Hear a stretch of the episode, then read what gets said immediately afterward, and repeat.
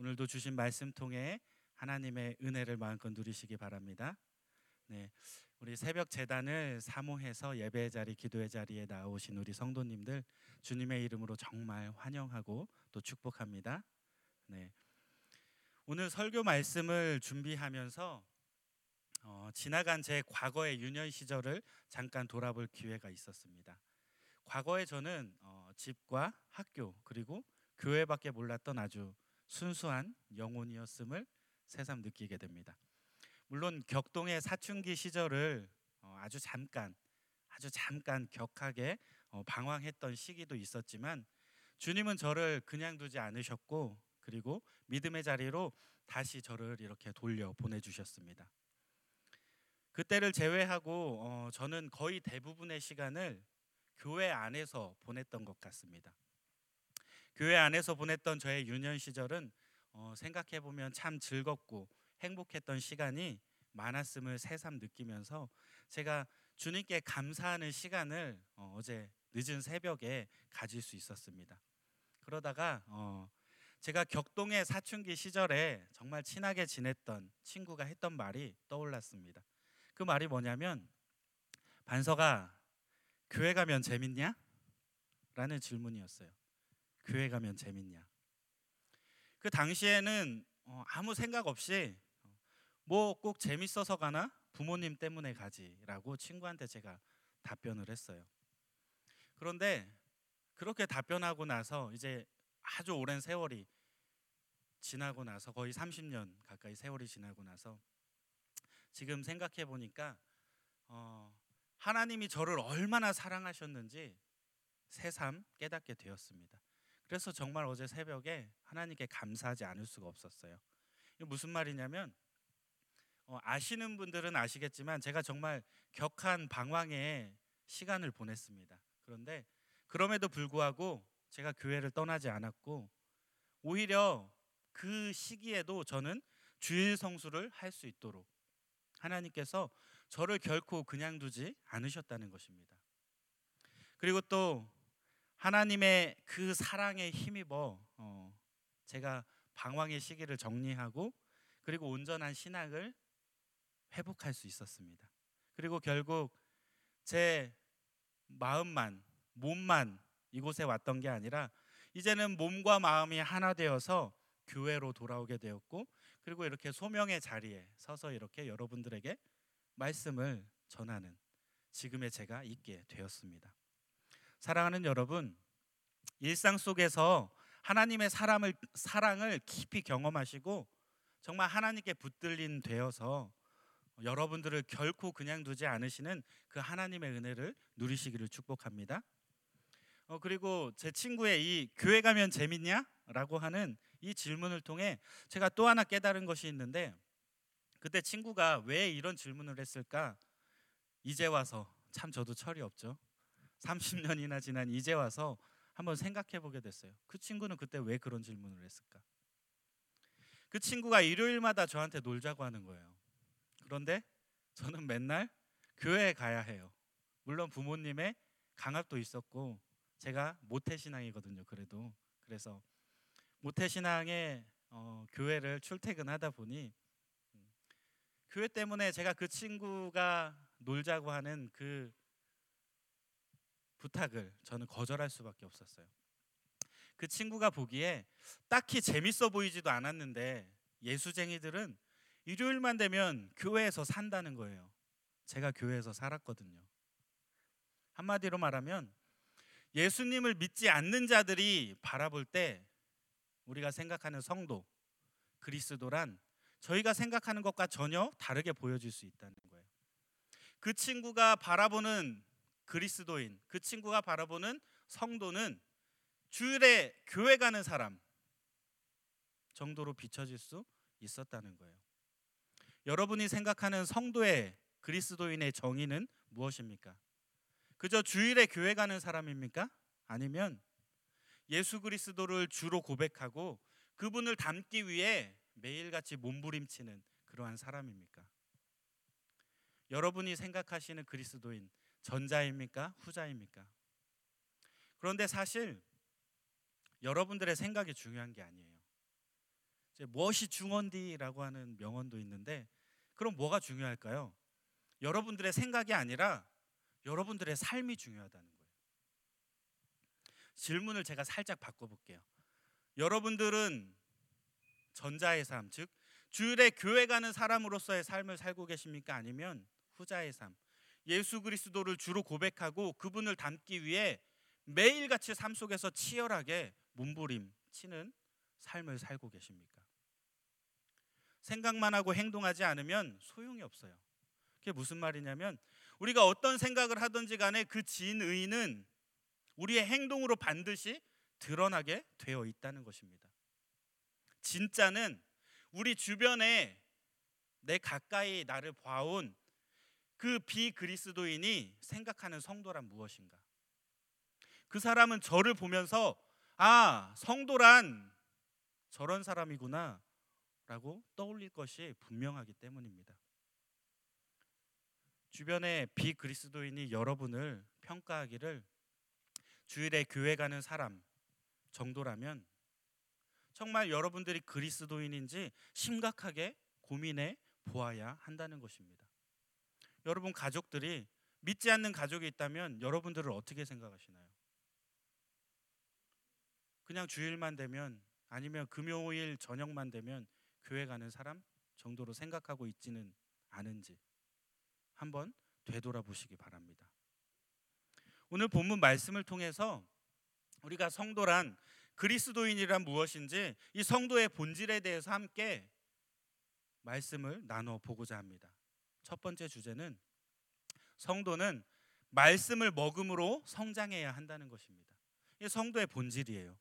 우리 본문 2절 말씀인데요. 우리 2절 말씀 같이 한번 읽어 볼게요. 시작. 갓난아기들 같이 순전하고 신령한 젖을 사모하라. 이는 그로 말미암아 너희로 구원에 이르도록 자라게 하려 함이라. 아멘.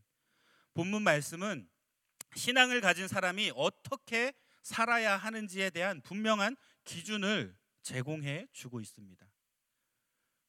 순전하고 신령한 젖을 사모하라. 여기서 사모하라라고 번역된 이 단어는 이 에피포세오 에피포세오 명령형인데요. 사모하라라고 명령을 하고 있는 거죠. 그런데 사실 이 원래 원어 헬라어죠. 헬라어 원어를 보면 이게 무슨 뜻이냐면 어떠 어떠한 것을 열망해라. 간절하게 원해라. 아주 강렬하게 그 욕망을 가져라라는 명령형의 단어입니다.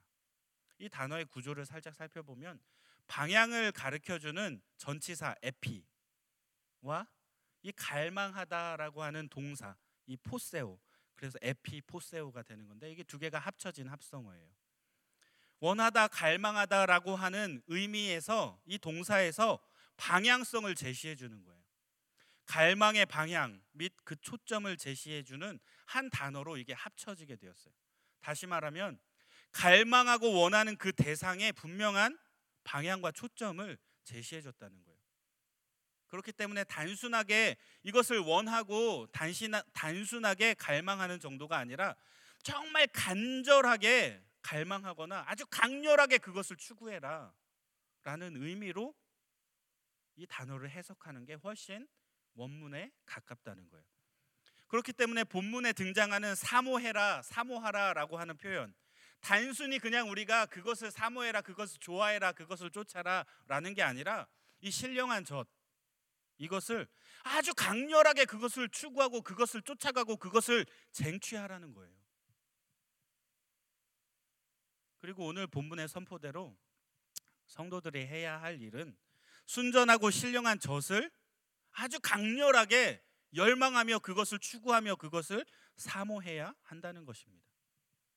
갓난아기가 마치 젖을 먹고 자라나듯이 순전하고 신령한 젖은 거듭난 성도들을 자라나게 하기 때문이에요.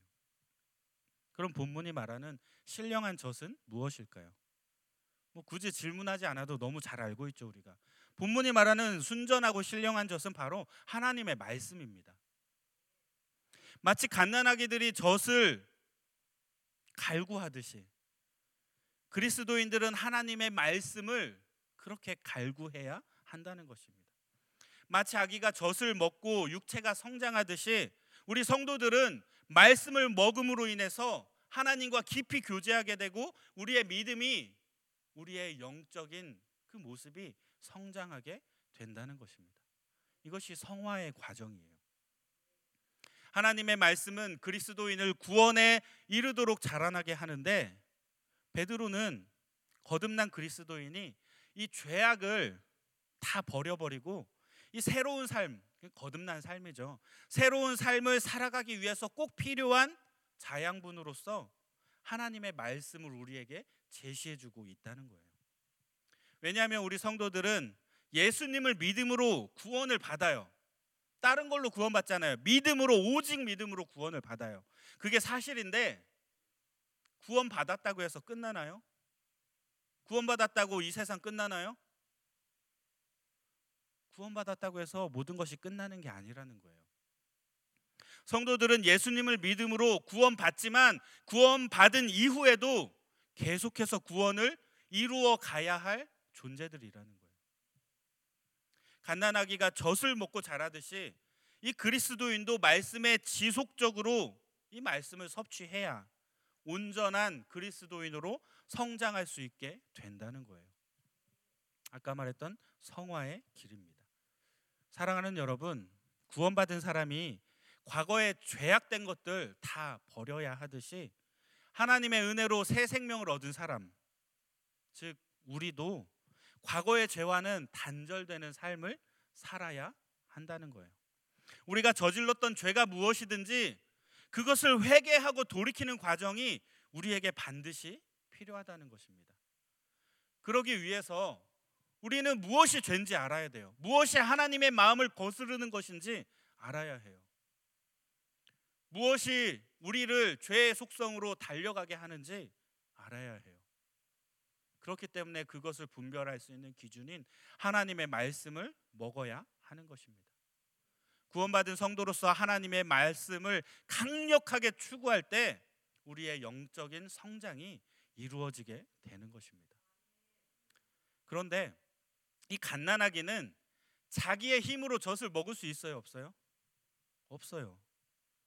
갓난아기가 할 수 있는 건 뭐예요? 그냥 우는 거예요. 나 배고파, 배고파도 울어요. 저희 아들을 보니까 그래요. 이제 태어난 지 지금 5개월이 좀 넘었는데 뽁하면 울어요. 어? 심심하면 울고 놀아달라고 울고 기어가다가 울고 여기 가서 머리 이렇게 부딪히고 울고 포복을 기가 막히게 잘하거든요.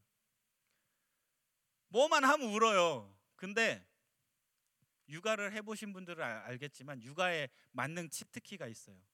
뭐죠? 젖을 물리면 모든 문제가 해결된다는 거예요. 심심한 것도 젖 물려주면 해결되고요. 아픈 것도 젖 물려주면 해결되고요. 배고픈 것도 젖 물려주면 해결되고요. 심지어 자기가 졸려서 잠자야 되는데 잠 못 들어서 찡얼찡얼 찡얼 될 때도 젖 물려주면 해결이 돼요. 아기는 혼자서 할 수 있는 게 아무것도 없어요. 그런데 우리 그리스도인 역시 마찬가지입니다. 말씀도 마찬가지예요. 하나님께서 그 말씀을 우리에게 주시지 않으시면 우리가 아무리 열심히 읽어도 아무리 그것을 바라봐도 결코 하나님의 마음을 깨달을 수가 없다는 거예요. 그렇기 때문에 우리는 하나님께 말씀을 깨닫게 해달라고 아이가 혼신의 힘을 다하여 울부짖듯이 하나님께 구해야 되는 거예요. 말씀이 내 삶에 역사하게 해달라고 하나님께 간절하게 울부짖으며 외쳐야 하는 거예요. 그렇게 말씀이 내 삶에 역사할 때 우리는 하나님의 능력을 체험하게 되고 놀라운 회복을 경험하게 되고 하나님의 깊은 뜻과 그분의 사랑을 깨달아 알 수 있게 됩니다. 그것을 한 번 경험하고 두 번 경험하고 세 번 경험하다 보면 우리의 신앙은 점점 점점 성숙의 길로 나아가게 된다는 것이죠. 이 새벽에도 말씀을 통해 하나님의 마음을 깨닫게 되는 은혜가 넘치시기를 바랍니다. 말씀을 사모하고 그것을 맛보아 알게 되므로 성숙한 영적인 사람, 성령 충만함을 경험하는 복된 이 새벽이 되시기를 주님의 이름으로 축복합니다. 자, 성도의 두 번째 본질, 성도의 본질의 두 번째 주제는 이 성도는 그리스도를 본받아야 한다는 거예요. 베드로는 오늘 본문 11절에서 성도들의 삶이 나그네와 같다는 것을 강조합니다. 이는 성도들이 이 땅에서 살다가 천국 본향, 우리의 고향, 그곳으로 돌아가는 존재들이라는 거예요. 거룩한 백성, 택하신 백성이죠. 그런데 잊지 말아야 할 것은 우리가 본향에 가기 전까지 이 땅에서 늘 영적 전쟁을 치르며 살아가야 한다는 것입니다. 그래서 이 영적 전쟁 가운데 우리가 승리하기 위해서는 영적으로 깨어서 육체의 정욕을 제어해야 한다라고 이 베드로는 권면하고 있어요. 왜냐하면 우리의 영혼을 거슬러서 싸우는 것이 있는데 그게 바로 우리의 육체의 정욕이기 때문입니다. 또 베드로는 이 13절 이하 말씀에서 인간의 제도와 권위에 순종하라고 가르치고 있어요. 17절에서는 무사람을 공경하며 형제들을 사랑해라. 모든 사람들을 사랑해라. 사랑으로 품고 섬겨라. 아파도 희생하고 참아라. 하나님의 사랑을 저들에게 전해라.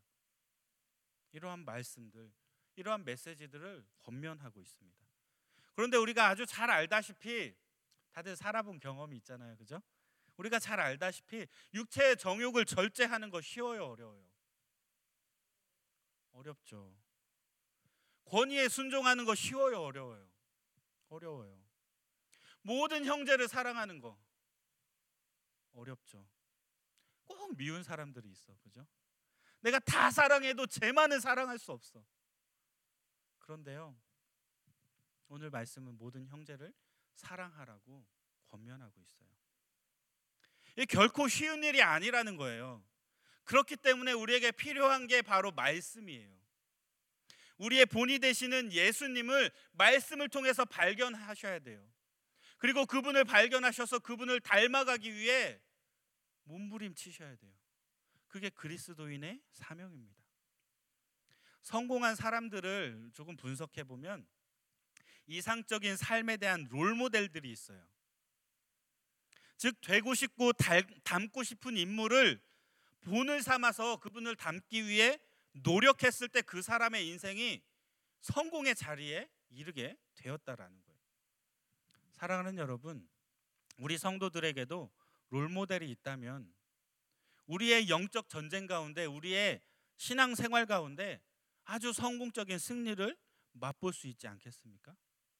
자, 그럼 우리는 누구를 본받아야 할까요? 너무 뻔해요. 그죠?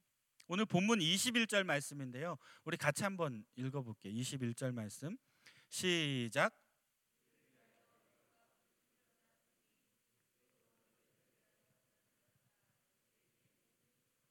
그 자취를 따라오게 하려 하셨느니라. 아멘. 이 땅을 살아가면서 우리에게 완전한 완벽한 승리의 길을 보여주신 분이 계십니다. 그분이 누구예요? 예수 그리스도. 우리 예수님은 우리를 위해서 고난을 받으셨고 죄와 거짓이 전혀 없음에도 불구하고 수많은 모욕을 당하셨어요. 그러한 고난 중에도 그러한 아픔 가운데에도 그러한 비참함 가운데에도 공의로 심판하시는 하나님께 모든 것을 맡겨버리시는 당신이 직접 심판할 수도 있고 당신이 직접 채찍질할 수도 있고 당신이 직접 무언가를 일으키실 수 있으셨지만 예수님 그러지 않고 공의의 재판장 되시는 하나님께 모든 것을 내어 맡겨드리는 아주 온전한 완전한 믿음을 보여주셨다는 거예요. 물어봐야 입만 아픈 결론이에요. 이미 이렇게 완전한 승리를, 승리의 길을 걸으셨던 우리의 롤 모델이 있는데 우리가 누구를 본받아야겠어요? 아멘. 예수 그리스도입니다. 우리 성도들은 그리스도를 본받아 사, 살아가는 참된 예수님의 제자들이 되시기를 바랍니다. 예수님이 고난 받으셨듯이 우리 역시도 자신의 십자가를 지고 예수님을 따라가야 해요. 예수님이 십자가 고난을 경험하신 이후에 영광 받으셨어요. 우리도 고난 뒤에 반드시 하나님이 주시는 위로와 은혜가 기다리고 있습니다. 사랑하는 여러분, 지금 걷고 계신 신앙의 여정이 고되고 힘겹게 느껴지십니까? 고난 뒤에 찾아올 하나님의 은혜와 하나님의 위로가 넘쳐나시기를 축복합니다. 이러한 때일수록 우리의 롤모델 되시는 그리스도를 바라보시고 온전히 그분과 동행하심으로 날마다 승리하는 신앙의 여정이 되시기를 주님의 이름으로 축복합니다. 이제 말씀을 맺을게요. 이 땅의 모든 성도들은 말씀을 통해서 성장해야 합니다. 말씀을 강렬하게 열렬하게 추구하고 그것을 사모해야 합니다. 우리 성도의 궁극적인 목표는 예수님을 닮는 거예요. 예수님을 닮는 성화의 길로 나아가는 것. 이게 우리의 궁극적인 목표입니다. 하나님께서는 우리 모두가 예수 그리스도를 닮아 온전해지기를 원해요. 예수 그리스도를 닮아 구원에 이르기를 원해요. 그러기 위해서 우리가 말씀을 가까이 하는 가운데 주님과 깊이 교제해야 합니다. 말씀을 통해 하나님을 찾아내고 하나님의 마음을 발견하고 예수 그리스도의 모습을 발견해서 말씀 속에서 발견한 이 예수 그리스도가 우리의 삶 속에 현현될 수 있도록 그러한 삶을 살아가야 합니다. 한마디로 우리의 삶 속에서 그리스도의 향기를 피워내야 한다는 것입니다. 사랑하는 여러분, 오늘도 신령한 저인 이 말씀을 찾고 찾아 하나님의 마음과 하나님의 뜻을 깊이 깨달으시기 바랍니다. 그리고 또 무엇보다 이 예수 그리스도를 본받아서 삶 속에서 주님을 증거하는 참된 믿음의 증인들이 다 되시기를 주님의 이름으로 축복합니다. 우리 함께 기도했으면 좋겠어요. 하나님께 우리가 말씀을 정말 갈망하고 사모할 때 하나님의 뜻을 하나님의 마음을 계획을 우리에게 보여달라고. 그것을 깨달아서 내가 하나님의 마음에 합한 삶을 이 땅 가운데 살아내게 해달라고. 그래서 우리가 말씀 통해서 예수 그리스도의 모습을 발견하고 그저 발견하고 지식적으로 아 예수님 이런 분이 하고 끝나는 게 아니라 정말 그 예수님이 내 삶 가운데 나의 모습을 통하여 내 주변의 사람들에게 비그리스도인들에게 특히 보여질 수 있도록. 그래서 정말 그리스도인이 어떤 사람인지 우리의 삶을 통하여 그들에게 증거할 수 있도록 우리가 예수님의 증인이 되게 해달라고. 우리 시간 함께 주여 한번 외친 후에 기도하도록 할게요. 다 같이 기도하겠습니다.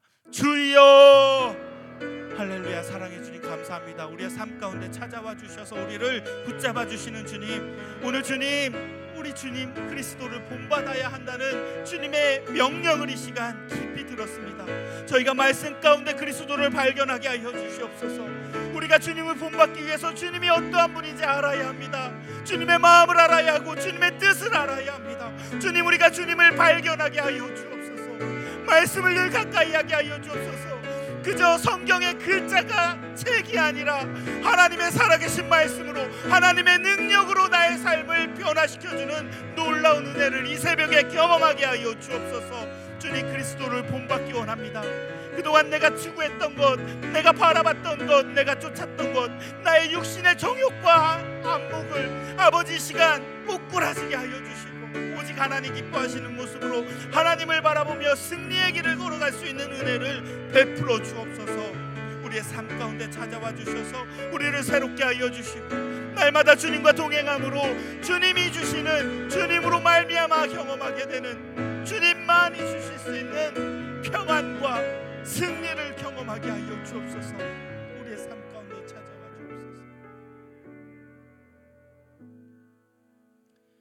할렐루야 사랑해 주님 감사합니다. 부족한 저희를 택하여 주셔서 구원의 자리로 초청해 주시니 감사를 드립니다. 주님 우리가 그저 구원받는 것에 그치는 것이 아니라 이 땅 가운데 살아가며 성장하기 원합니다. 하나님 기뻐하시는 모습으로 하나님이 원하시는 모습으로 완성되어져 가기 원합니다. 우리가 말씀을 굳게 붙잡게 하여 주옵소서. 우리가 주님 기뻐하시는 삶을 살아가기 위해 우리의 기준이 되는 생명의 말씀이 그저 성경책으로 그저 책으로 남는 것이 아니라 하나님의 능력이 되어 살아계신 권능이 되어 나의 삶을 온전히 주장하게 하여 주옵소서. 주님의 마음과 주님의 뜻을 깨달아 우리의 삶 가운데 주님을 닮아가는 모습이 나타나게 하여 주시고 우리의 행동을 통하여 우리의 열매를 통하여 살아계신 하나님을 세상 사람들에게 담대히 선포할 수 있는 그리스도의 향기요 그리스도의 편지가 되게 하여 주옵소서. 언제나 우리의 삶 가운데 찾아와 주셔서 우리를 승리케 해 주시는 우리 주님 예수 그리스도 이름으로 기도하옵나이다. 아멘. 주여